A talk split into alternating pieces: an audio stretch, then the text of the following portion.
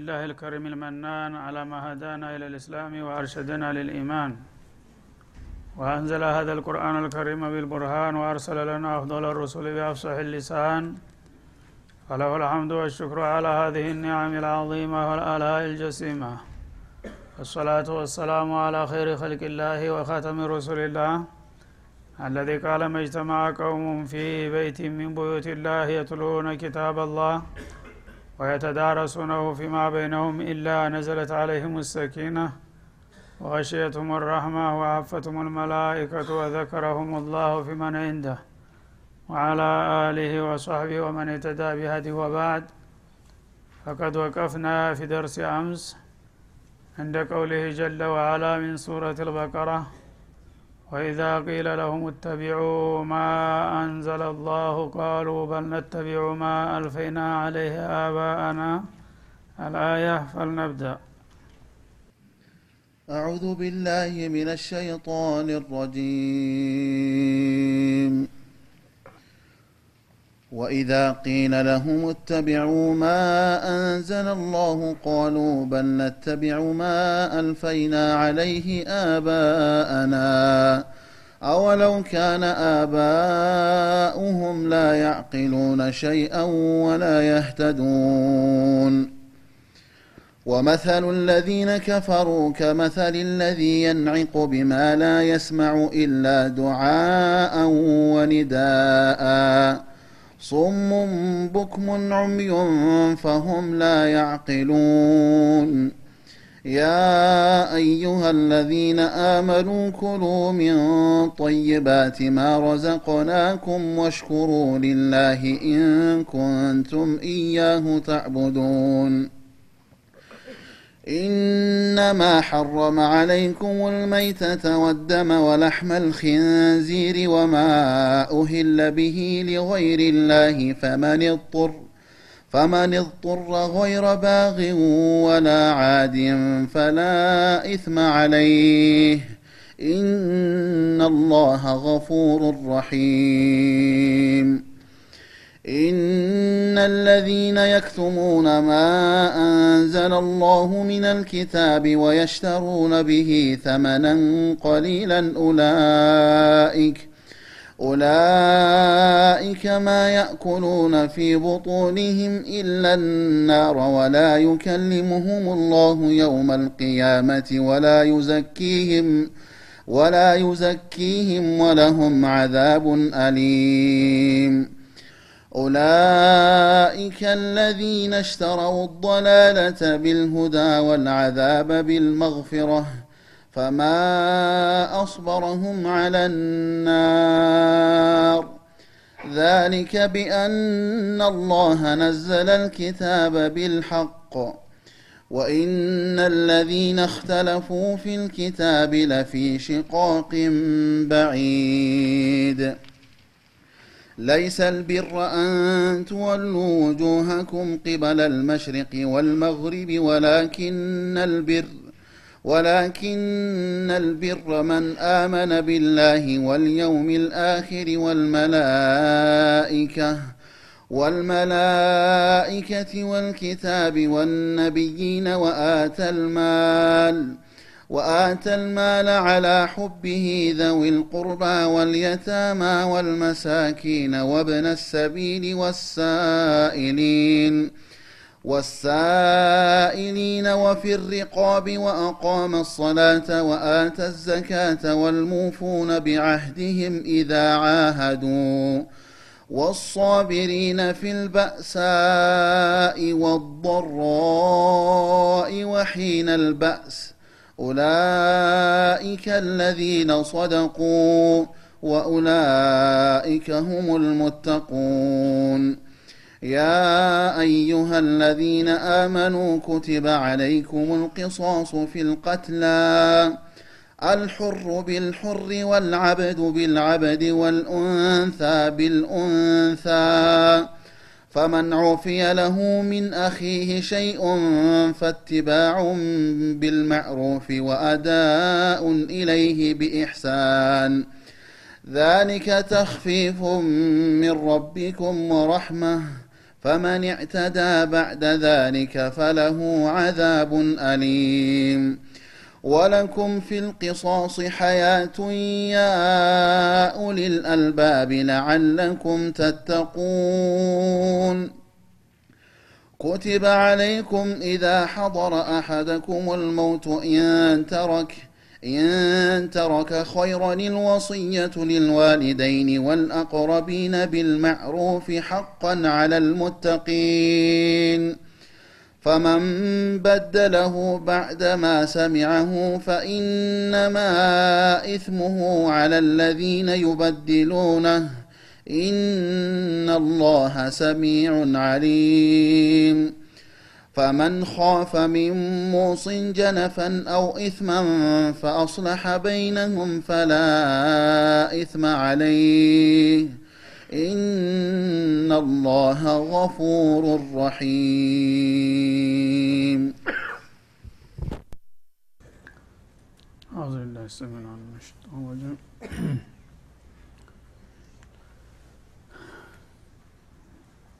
ከትናንቱ አንድ ያልተጠቃለለ ሀሳብ ስላለ ወደ ኋላ ትንሽ መለስ ብለን ነው የምንጀምረው ያ አዩሃ ናሱ ኩሉ ሚማ ፊ ልአርድ ሐላላን ጠይባ እናንተ ሰዎች ሆይ ይላል አላ ስብሓን ወተላ ለሰው ልጆች በአጠቃላይ ጥሪ ያቀርባል። እና አንድ ነገር የሚፈቀድና የሚወደድ ወይም የሚጠላና የሚከለከለው በአላህ በባለቤቱ ፍቃድ መሆኑን ለማረጋገጥ የሰው ልጆች ሆይ ይላል በአጠቃላይ ኩሉ ሚማ ፊል አርድ ሀላለን ጠይባ በመሬት ላይ ከተፈጠረላችሁ ሲሳይ የተፈቀደና ጣፋጭ ጠቃሚ የሆኑትን ምግቦች ተጠቀሙ ብሉ ተመገቡ ይላል። እንግዲህ በጥቅሉ ከለቀለኩም ማፊል አርድ ጀሚዓ በመሬት ላይ ያሉ ነገሮች ሁሉ ለሰው ልጆች መገልገያ ነው የፈጠረው በቀጥታም ሆነ በተዘዋሪ መንገድ። ግን በመመገብ ረገድ ከታየ መመገባቸው በግልጥ የተፈቀደ አለ። እንደገና የተከለከሉም አሉ። እርግጥ የተከለከሉት በጣም ጥቂቶች ናቸው። እና አማኞችና እምነተ ቢስ የሆኑት የሚለያዩት በዚህ ነው። እምነተ ቢሶቹ ያው ሁሉንም ነገር ያገኘነውንና የፈለግነውን መብላት መጠጣት አለብን ምን ሰራህ እንጂ ምን በላህ ተብሎ አይጠየቅም የሚል የሰይጣን መርሆ ነው የሚከተሉት ማለት ነው። አማኞቹ ግን ሁሉን ነገር የፈጠረው አላህ እንደመሆኑ የመፍቀድና የመከልከል ስልጣንም የእሱ ነው። ስለዚህ ከፈጠረልን ሲሳይ የተወሰነውን ፈቅዶ ሌላውን ደግሞ ቢከለክል መብቱ ነው። እና የሚከለክለው ነገር ደግሞ ለእኛ እንደማይጠቅም ስለሚያውቅ ነው كلوا من طيبات كلوا مما في الأرض حلالا طيبا በመሬት ላይ ያለን ሲሳይ አንደኛ በእኔ የተፈቀደ መሆኑን አውቃችሁ ተመገቡ። እንደገና ለእናንተ ጣፋጭና ለጤንነታችሁ ተስማሚ መሆኑ የተረጋገጠውን ነው መመገብ ያለባችሁ እንጂ ዝም ብላችሁ እንዳገኛችሁ መጋፈፍ የለባችሁም ይህ ከሆነ ራሳችሁን ጉዳት ላይ ትጥላላችሁ ነው የሚለን ማለት ነው። ስለዚህ ሙእሚን የሆነ ሰው ሀላልና ሀራምን ለይቶ ነው መመገብ መብላት መጠጣት ያለበት። ወላ ተተቢዑ ሁጡዋት ሸይጣን የሰይጣናትን እርምጃ አትከታተሉ። ሸይጣን ዝም ብለህ ያገኘኸውን ብላ ጠጣ ጨፍር ተደሰት ነው የሚልህ። እሱ ደግሞ በዚህ አጋጣሚ ከጌታ ጋር አጣልቶና አጋጭቶ ለጀሃነም ሊያጋልጥህ ነውና የእሱን ደባ መከተል የለብህም ይላል አላ ስብን ወተላ ኢነሁ ለኩም አድው ሙቢን። ሸይጣን ለእናንተ ግልጽ የሆነ ጥላት ነው። ተመጀመሪያ ጀምሮ ያው በግልጽ አውጇል ማለት ነው። የአደምን ልጅ ይዤው ጠፋለሁ ጃሃነመ ወርዳለሁኝ ብሏልና ይህን ግልጽ የሆነ ጥላታችሁ የሚነግራችሁንና የሚመክራችሁን መከተል ነው ወይስ ረበልዓለሚን አርሐም ራሒሚን የሆነው ጌታ የሚነግራችሁን ብትቀበሉ ይሻላችኋል። ኢነማ ያእሙሩኩም ቢሱ ሸይጣን ሁልጊዜ አስከፊ በሆነ መጥፎ ነገር ነው የሚያዛችሁና የሚመክራችሁ የሚያስተባብራችሁ። ሸይጣን አንድን ነገር ኸይር ያለው ነገር ከሆነ ለአንተ አይመክርህም። የሚያጠፋህ ነገር ከሆነ ግን አሳምሮ አሸብርቆ አስውቦ ያሳይሃል ያን ነገር እንዲሰራው ማለት ነው። በስሜት ይገፋፋሃል እና ሱእ ማለት ማዓሲ ማለት ነው። ወንጀል በአጠቃላይ ሱእ ይባላል። ምክንያቱም ውጤቱ አስከያ አስከፊ ነውና ማለት ነው። ወልፋህሻ ማለት ደግሞ ከመጥፎ ነገርም በጣም የባሰ ቀፋፊ በሆነው ነገር ነው የሚያዘው። አንዳንድ ጊዜ ሰዎች ያው ተራ ወንጀል ይሰራሉ ይሳሳቱ ይችላሉ። ግን የለየለት የሚሰማውና የሚያውን ሁሉ የሚቀፍ የሆነ ወንጀል መስራት ኢማን እንኳ ባይኖራቸው በስብእናቸው ራሱ ይሰማቸዋል። ሰው ቢያይብኝ ይህን ነገር ሰው ቢያቅብኝ ምን ይለኛል? ከሚል አኳያ በጣም የሚሰቀጥጥ የሆነን ወንጀል ይሸሹታል ሰዎች ኢማን እንኳ ሳይኖራቸው። እሱ ግን መለስተኛውንም ተራውንም ወንጀል እንዲሁም ደግሞ በጣም አስከፊና ቀፋፊ የሆነውንም ወንጀል እንድትሰሩ ነው የሚያስተባብራችሁ ያ ከሆነ ደግሞ ውጤቱ እሱ ጋር ተያይዞ ወደ ጀሃነም ሲኦል መውረድ ነው የሚሆነው።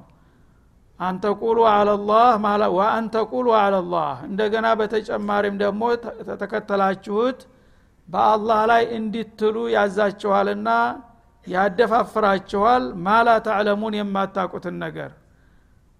ከአላህ አኳያ የማታቁትን ነገር በዘፈቀድ በስሜት ዝም ብላችሁ እንድትናገሩና በዚህ እንድትሳሳቱ ይገፋፋችኋል ማለት ነው። ማለት እንግዲህ ስለ አላህ ስለ ዛቱ ስለ ሲፋቱ ስለ መብቱ ያልተማረ ሰው አያውቀውም። በአላህ ዙሪያ ዝም ብላ አፍህ እንዳመጣ መናገር አይቻልም ማለት ነው። ግን ሸይጣን ሲጋልበው ምን ችግር አለው? እንደዚህ በላ። በእኔ እምነት በእኔ አስተያየት እያልክ በማታቀው ነገር ስለ አላህ እንዲትፈተፍት ያደርግሃል። ያነ ለአላህ የማይገባውን ነገር በመጫን እሱ ጋር ትጣላና ለጥፋት ትጋለጣለህ ማለት ነው። እንግዲህ ዛት አላህ ስብሓናሁ ወተላ በዛቱም ሆነ በሲፈቱ በራሱ ተወካዮች በነቢያት በኩል ካልሆነ በስተቀር ማንም ሰው አላህ ይህን ይመስላል ብሎ መንገርና መግለጥ አይችልም። የእነዚህ የሰይጣን ሰለባዎች ግን በማንኛውም ተራ ነገር አስተያየት እንደሚሰጡ ስለ አላህም ተተነሳ ዝም ብሎ የመሰለውን ይዘባርቃል ማለት ነው ያነ የሚያስከትልበትን መዘዝ አያቅም ሸይጣን እንዲህ በል በአንተ ስሜት በአንተ አስተያየት እንደዚህ ነው ጌታ የሚመስለኝ። ጌታ ይህን ይከለክል አይመስለኝም ጌታ ይህን ይፈቅድ አይመስለኝም ይላል። አይመስለኝም ተብሎ ስለ ጌታ እንዴት ይነገራል? እንኳን ስለ ጌታ ቀርቶ ስለ ፍጡር እንኳን በመሰለኝ መናገር ወንጀል ነው። አንድን ሰው ዝም ብለህ እንደዚህ መስሎኛል ብለህ ብትናገር ያስከስሰሃል ማለት ነው። እንዴት የሰው ስም ታጠፋለህ በመሰለኝ ነው የሚባለው። ተጨባጭ መረጃ እስከሌለ ድረስ ስለ ጌታ ግን ተነስቶ አንድ ሰው ይህን ይመስላል ይህን ያክላል የሚል ከሆነ ይሄ የመጨረሻው ወንጀል ነው ማለት ነው። ይህንን እንዲታረጉ የሚያደርጋችሁ ቀንደኛው ጥላታችሁ ሸይጣን ነውና በዚህ ነገር ላይ ተጠንቀቁበት ይላል አላ ስብን ወተላ ወኢዛ ቂለ ለሁም እተቢዑ እንደዚህ አይነቶቹ የሰይጣን ፈረሶች ይልቁንስ የራሳችሁን አስተያየት ተውና ጌታ ያወረደላችሁን መመሪያ ተቀበሉና ተከተሉ። ስለ ጌታ ምንነትና ማንነት ስለ ፍቃድና ስለ መብቱ ማወቅ ከፈለጋችሁ እሱ ራሱ መመሪያ ወርዶላችኋል ግምቱን ተውትና ጌታ ያወረደውን የሚጠላውን ነገር ምን እንደሚጠላ ምን እንደሚወድ ምን እንደሚፈቅድ ምን እንደሚከለክል በነቢያት አማካይነት ሁሉን ነገር ግልጽ አድርጓልና የራስክን መሰለኝና መላምቱን ተወውና ጌታ ያወረደልህን የሸሪዓ መመሪያ በቀጥታ ተከተል ተብሎ ሲነገረው ምን አይነት መልስ ይሰጣሉ? ማ አንዘለላህ አላህ ያወረደውን ቁርአን አልዓዚምን ተቀበል እና ያኔ ስለ ጌታ መባል የሚገባውን ነገር ሁሉ በቀላሉ ትላለህ። ወይም ደግሞ ቢያንስ በረሱሉ በኩል አለህ ሰላቱ ወሰላም የመጣውን መመሪያ እና ማብራሪያ ተቀብለህ ያንን ተመርኩዘ ብትናገር ያምርብሃል ማለት ነው ከዛ ውጭ ግን ዝም ብለ በግምትና በመሰለኝ ስለ አላህ መናገር ማለት ራስክን አደጋ ውስጥ መጨመር ነው ይላል ማለት ነው።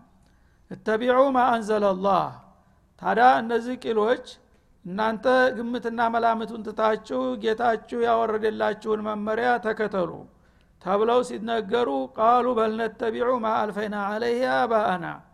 እናንተ እንደምትሉት አላህ ያወረደው ወይም ረሱል ያመጡት ማብራሪያ የሚለው ሳይሆን እኛ ከቅድመ አባቶቻችን የወረስነውን ልማድና ባህላችንን እንከተላለን የሚል መልስ ይሰጡሃል ማለት ነው።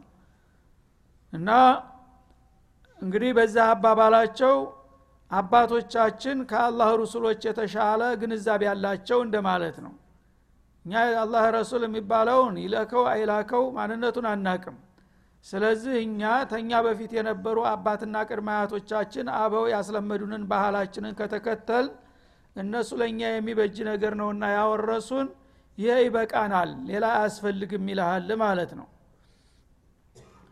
ያነ ይህን አባባላቸውን አላህ በቀላሉ ሲተችና ሲነቅፈው ምን አለ? አወለው ካነ አባኡሁም አባቶቻችን ያገኘንበትን ነገርና ልማድ እንከተላለን የሚሉት አባቶቻቸው ላይ አቂሉነ ሸይአ ስለ ዲን ጉዳይ ምንም የማይረዱ ወላ የህተዱን ወደ ቀናው አቅጣጫ የማይመሩ ቢሆንም እንዲሁ ዝም ብሎ ጨለማ ውስጥ ያሉትን መሀይም አባቶቻቸውንም በጨለማው ይከተሏቸዋል ማለት ነውን?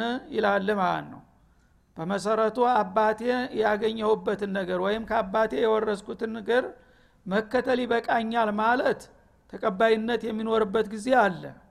እሱ ምንድ ነው በአጋጣሚ አባትህ የአላህ ነብይ ሊሆን ይችላል ማለት ነው ያ ከሆነ በአባቴ በኩል የመጣው መመሪያ ብትል ምንም ችግር የለውም። አባትህ ስለሆነ ሳይሆን ከጌታ ባለው መረጃ ጥሩ አመራር ስለሚሰጥህ ማለት ነው። ወይም አያትህ ነብይ ሊሆን ይችላል። ቢያንስ ደግሞ በጣም የታወቀ የተደነቀ አሊም ሊሆን ይችላል ማለት ነው። ታላህ ሸርዕ ፍንክች የማይል የታወቀ ስምጥር የሆነ አሊም ካለ አባትህ የእኛ አባቶች አስተማሩን ብትል ያምርብሃል። ምክንያቱም ጥሩ ምንጭ አለህና ማለት ነው ግን በስመ አባት ማንኛውም ተነስቶ ዝም ብሎ ምንም የማያቅ መሀይም ተንሰሳ የማይሻለው አባት ቀድሞ ስለተወለደ ብቻ የእሱ ልማድና ባህል ያዋጣኛል ብትል እንዴት ሊሆን ይችላል ነው የሚለው አላ ስብን ወተላ የሰው ልጆች ቀድሞ በመወለድና ወይም ዘግይቶ በመምጣት አይደለም እውቀታቸው የሚለካው። ወደ ኋላ መጥቶ ተቀዳሚዎች የሚበልጥ አለ። ቀድሞ ደግሞ ተንሰሳ የማይሻል አለ ስለዚህ የአባትና የእናት ጉዳይ ሳይሆን የማወቅና ያለማወቅ ወይም ደግሞ አስተማማኝ ምንጭ ያለው መሆንና አለመሆን ነው እንጂ አባት መሆኑ ብቻ በሱ በኩል የመጣው ዝም ብሎ ኸይር ነው ማለት ይሄ የዑቀላዎች አስተሳሰብ አይደለም። አባቶቻችን ያገኘንበትን ነገር መከተሉ ይበቃናል ማለት የሚገባቸው አባቶቻቸው ፍጹም የማይሳሳቱ ቅዱሳና ንጹሐን መሆናቸው የተረጋገጠላቸው ከሆነ ይበሉ። ከዛ ሌላ ያሉት ግን አባቴ ያወረሰኝ ይበቃኛል የሚለው ስተት ነው። አባቱ ያው ሰይጣናዊ አካሃድ የሚሄድ ከሆነ እሱ ራሱን ማሻሻልና ወደ ተሻለ መሸጋገር ሲገባው በስም አባት ዝም ብሎ መደናበር አግባብ አይደለም ይላል ማለት ነው። ወመሰሉ ለዚነ ከፈሩ የዚህ አይነት ከሃዲዎች ምሳሌ ይላል። እንግዲህ አላህ ኪታብ አውርዶላቸው ነቢይ ልኮላቸው ወደ ቀናው መንገድ ሲጠራና ሲጋብዛቸው ከቅድመ አባቶቻችን የወረስነውና ከነሱ የተቀበልነው ልማድና ባህል ይበቃናል የሚሉት ሰዎች የእነዚህ ሰዎች ሁኔታ በምሳሌ ልግለጥላችሁ ከፈለጋችሁ ይላል። እና የእነዚህ ከሃዲዎች ምሳሌ ማለት እነሱን ወደ ኸይር የሚጠራና የሚጋብዘው ሰው ምሳሌ ማለት ነው። ከመሰል ለዚ የንዒቁ ቢማ ላ በማይሰማ እንሰሳ ላይ እንደሚጮኸው ሰው ነው ይላል ኢላ ዱዓአን ጥሪንና ወኒዳአን ጩኸትን እንጂ ይላል ማለት ነው። ማለት በከብት እረኛና በከብቶቹ ነው የሚመስለው ማለት ነው። እና አንድ የከብት እረኛ ብዙ መንጋዎችን ያሰማራል። በሚነዳ ጊዜ ከብቶቹን ሲነዳ ወደ ግራ እንዲመለሱ ወይ ወደ ኋላ እንዲሉ ሲፈልግ ይጮህባቸዋል። ሲጮህ ምንድነው እነሱ የሚያውቁት? መጮሁን ድምፅ መውጣቱን ያውቃሉ ማለት ነው እና መፈለጋቸውንም ያውቃሉ። በእነሱ ላይ እንደሚጮህባቸውም ያውቃሉ። ግን በቀጥታ መለክቱ ይገባቸዋል አሁን የጮኸው ምን እያለ ነው? ቶልቶሎ ሄድ እያለ ነው? ተመለስ እያለ ነው? ቁም እያለ ነው? ምን እያለ እንደሆነ በቀጥታ ቃሉን አይረዱትም ማለት ነው። ግን መጮሁን ያውቃሉ። አሁንም ልበዲፍን የሆነን ሰው ወደ እምነት መጥራት ማለት ከዛ የተሻለ አይደለም። እነዚህ ዱዓቱላህ የአላህ ሩሱሎች የሰው ልጆችን ይህንን ስሩ ይህንን ተዉ ይሄ ጌታ ትእዛዝ ይሄ ነው የጌታ የከለከለው ይሄ ነው ብለው ሲናገሩና ሲያስተምሩ ልባቸውን ስለዘጉ በልግመት መጮሃቸውን ብቻ ይሰማሉ ማለት ነው። ግን የሚሉትን ነገር አይረዱትም። ከልባቸው አይገባም ማለት ነው። ስለዚህ ማዛ ቃለ አኒፈን ይሉ ነበር። ነቢዩ ጋር ቁጭ ብለው እነ አቡበክር እነ ዑመር እነ ዑስማን ጋራ ቁጭ ብለው ሙናፊቆቹ ነቢዩ ስለ አንድ ነገር በሚገባ በርቱ አንደበት ሲያብራሩና ሲያስረዱ ቆይተው ተነስተው ሲሄዱ ከጎኑ ላለው ሰው ማዛ ቃለ አኒፈን አሁን እኮ ዝም ብሎ ሲጮህ መቆየቱን ነው እንጂ ምን እንዳላልኩም ቋንቋው የራሱ ቋንቋ ነው እንግዲህ። ወይም እንዳሁኑ የተለያየ ቋንቋ ቢኖር እንኳን ምንም ችግር የለም። አብሮ ቁጭ ብሎ ልቡ ስለተዘጋበት መለክቱ አይገባውም ጭራሹን ማለት ነው። ግን ሰውየው እንደ ጮኸ ብቻ ያውቃል። ይሄ ምን ማለት ነው የከብት እረኛው በከብቶቹ ላይ እንደሚጮህ አይነት ነው ማለት ነው። ከብቶቹ ላይ ሲጮህ እንደ ጮኸ ድምፅ መውጣቱን ያውቃሉ። ስለዚህ ድንግጥ ይላሉ አንድ ነገር ስትጮህ ከብቶቹ ማለት ነው። ግን እያንዳንዷ የምትናገራት ቃል ምን ማለት ነው ማለት አይገባቸውም ማለት ነው። ለምን እነሱ እንሰሳ ስለሆኑ በተፈጥሯቸው አቅል ስለሌላቸው ነው ወንጀል የለባቸውም። ይህ ግን አቅል ተሰጥቶት እንደ ሰው በሁለት እግር ቁሞ እየሄደ ከአስተሳሰቡ ከእንስሳዎች ያልተሻለ ነው እና በከብትረኛው በእንስሳዎቹ ላይ ሲጮህ ጩኸቱንና ድምፁን እንደሚሰሙ ያህል እንጂ ከዛ አልፎ ምን እየተፈለገባቸውና ምን እየተመከሩ እንደሆነ እንደማያውቁት እንስሳዎች ነው ይላል ማለት ነው የነዚህ የካሃዲዎቹ ባህሪ። በሌላው አያት በግልጥ ኢንሁም ኢላ ከልአንዓም እንዳለው ካሃዲዎች እንደ እንስሳዎች ናቸው ካለ በኋላ በልሁም አضል ይላል ምን እንደ እንስሳማ ቢሆን ጥሩ ነበረ። ከዛ የበለጠ የተሳሳቱ ናቸው እንጂ ይላል። ለምን እንስሳ አለማወቁ ጋራ ለባለቤቱ ታማኝ ነው አገልጋይ ነው። እንግዲህ በሬው ፈረሱ ሁሉ እንስሳዎች ፍየሉ በጉ ስታየው ባለቤቶቻቸውን ይወዳሉ። ገና ሲያዩ ይጮሃሉ ጅራታቸውን ይወዘውዛሉ አክብሮት ይሰጡሃል ማለት ነው። ስታዛቸው ይታዘዛሉ እና የሚጫነውን ተጫን ሲለው ለምን አልጫንም ብሎ አይግረጨረጭም? እርሻ የሚታረሰውም በሬው አንገቱን ሰጥቶ ጉልበት እያለው ለአንተ ይገዛል ማለት ነው። እነዚህ ታማኝ እንስሳዎች ናቸው። አንተ ግን ሰው ሁነት ያበቃ ፈጣሪ ጌታ ያዘዘህን ነገር አልቀበልም የመከረህን አልፈልግም ስትል ምን ይባላል? ከእንስሳ በታች ነህ እንጂ ነው የሚለው አላ ስብን ወተላ በመሆኑም ሱሙና አለ። እንዲህ አይነቶቹ ካሃዲዎች ልግመኞች ምንም ሐዋሳት ቢኖራቸውም እንኳን እንደሌላቸው ናቸውና ጆሮአቸው የማይሰማ ደንቆሮዎች ናቸው ይላል። እንግዲህ የዛሂር ጆሮአቸው ቢንቀረፈፍና ምንትን ቢልም እንኳን በአግባቡ አዳምጠው መልካምና መጥፎውን ለመለየት የማይሞክሩ ናቸው። ሳይደነቁሩ የደነቆሩ ማለት ነው። ቡክሙን እንደገና ሀቅን መናገር የማይደፍሩ ናቸው ሀቅን ተመናገር ዱዳዎች ናቸው አንደበታቸው የተለጎመ ነው ማለት ነው። ሌላ ባጢሉን ማሻ አላህ ሲያብጠረጥረው እንደ ጉር ነው። ግን ሀቅ ላይ በሚመጣ ጊዜ ስለ ሃይማኖት አንድ ቃል ተናገር ቢባል በቃ አሁኑ አፉ ይያያዛል ማለት ነው። ዑምዩን እንደገና ደግሞ አይናቸው የታወረ ነው። የህሌን አይናቸው ስለታወረ የዛሂር አይናቸውም ሀቅን ሊያይና ሊያነብ አይፈልግም ማለት ነው። ለምን? ይህ ሁሉ የልግመት ውጤት ነው። በመሆኑም ፈሁም ላ ያዕቂሉን እነዚህ ሰዎች ቁም ነገሩን ሊረዱ አይችሉም። ሰዎች ቁም ነገርን ለመረዳት የሚችሉት በሐዋሳታቸው በአግባቡ ሲጠቀሙ ነው። የሚታየውን አይተው የሚሰማውን ሰምተው ያልገባቸውን ጠይቀውና ተመራምረው ለማወቅ ሲፈልጉ መረጃዎችን በቀላሉ አሰባስበው በአቅላቸው ላይ በሚያመጡ ጊዜ ሀቅና ባጢሉ ቁልጭ ብሎ ይታወቃል ማለት ነው። እነዚህ ግን መጀመሪያ ሐዋሳታቸውን በአግባቡ ስለማይጠቀሙ ጆሮአቸውንም ሀቅ ለመስማት ፈቃደኛ ስላልሆኑ አይናቸውም ሀቅ እንዲመለከት ስለማይፈልጉ እንዲሁም ልባቸው ደግሞ መረዳት ስለማይሻ በመጨረሻ ውጤቱ ምን ይሆናል? ፈሁም ላ ያዕቂሉን ምንም የማያውቁ ይሆናሉ ስለ አላህ ፍቃድ። ስለዚህ እንዲህ አይነቶቹ ሰዎች የዚህ አይነት በሽታ ተጠናውቷቸዋልና እነሱን ያው ለውርድ ለራሴ ለማለት ያህል ንገሯቸው ምከሯቸው።